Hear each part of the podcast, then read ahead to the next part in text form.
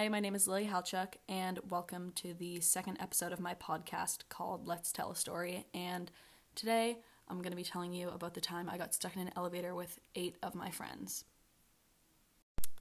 Before I get started with the story, today's podcast is sponsored by Arcadian Farms. For local fruits and veggies and other kinds of yummy fresh foods, go to Arcadian Farms located on Norfolk Street in Holliston. They also sell pumpkins, hay bales, and corn stalks, which are all perfect for this time of the year. Okay, so to start the story, me and my whole entire grade, we were on our eighth grade Washington, D.C. trip, and everything was going great. It was so fun. At this point in the trip, we had already gone to so many different museums and different tourist spots.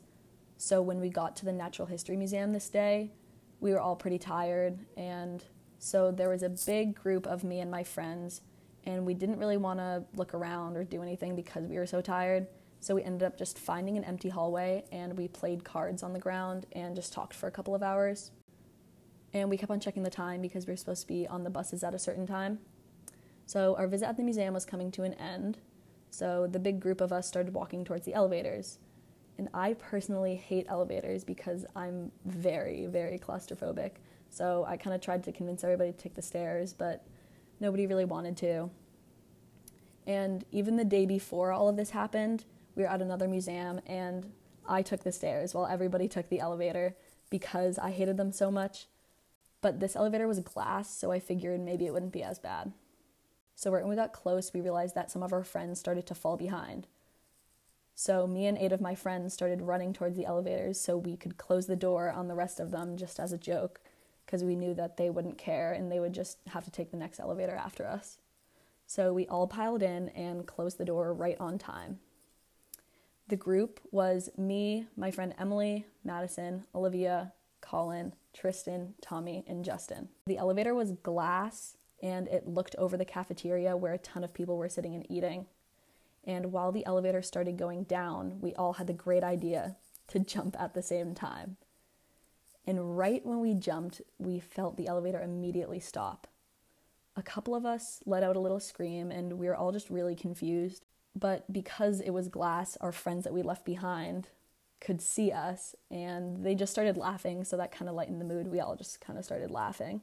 Someone must have gotten the maintenance guy because we looked down and we could see him looking at the elevator, looking at the buttons. I personally was freaking out because this is one of my biggest fears but I'm glad that I had my friends there and that the elevator was glass so I didn't feel as enclosed. We still had the cards, so we wanted to sit down and play cards, and we were about to sit, but we realized we probably shouldn't be shifting our weight too much in the elevator because it was stuck and we didn't know what was going to happen. And since it was the end of April, it was getting pretty hot in the elevator pretty fast. So many people in our grade had seen us in the elevator because they were walking back, and they all thought it was pretty funny too but they all had to get on the bus and leave to go to the next memorial site. Because we were right above the cafeteria, everybody who was eating was looking at us and kind of making weird faces, and it really felt like we were just in a fish tank. We looked back down to see what the maintenance guy was doing, and we noticed that one of the chaperones had stayed behind, but we didn't know how we were going to meet up with the rest of our grade. So at this point, we were in there for about 30 minutes, and the maintenance guy didn't really do anything. And whenever we would look down at him, he would just be eating Sour Patch Kids, and when we would try to ask him what was happening, he would just give us a thumbs up. So it wasn't really telling us anything. Then the 45 minute mark was about to hit, and the maintenance guy pressed one of the elevator buttons, and we finally started moving. So, after 45 minutes of being stuck in the hot elevator with nothing to do, nothing to eat or drink, we were out.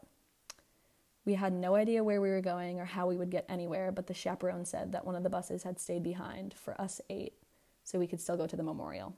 So we get into the bus and we see that our friends were sending us videos of everybody talking about how we got stuck, but nobody knew that we jumped and we all agreed that we weren't going to tell anybody. We were just going to say that it broke. So finally, we got to the memorial and everybody else in our grade had already moved on and walked pretty far to the next spot. So we walked through the memorial with just us eight and the chaperone. We all had so much fun together and we even got a picture at one of the sites. I don't know if I still have the picture, I can try to find it. So, a really bad situation turned into my favorite part of the trip, and we all got pretty close. We finally walked to meet up with everybody, and everyone was asking about what happened. So, obviously, we all lied and said the elevator just broke on its own.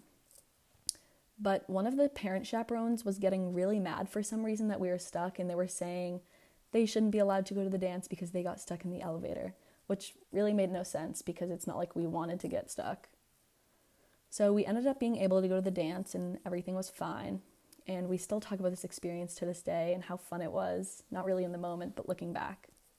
And we also ended up confessing to our other friends years later that we did, in fact, jump, and they thought it was pretty funny.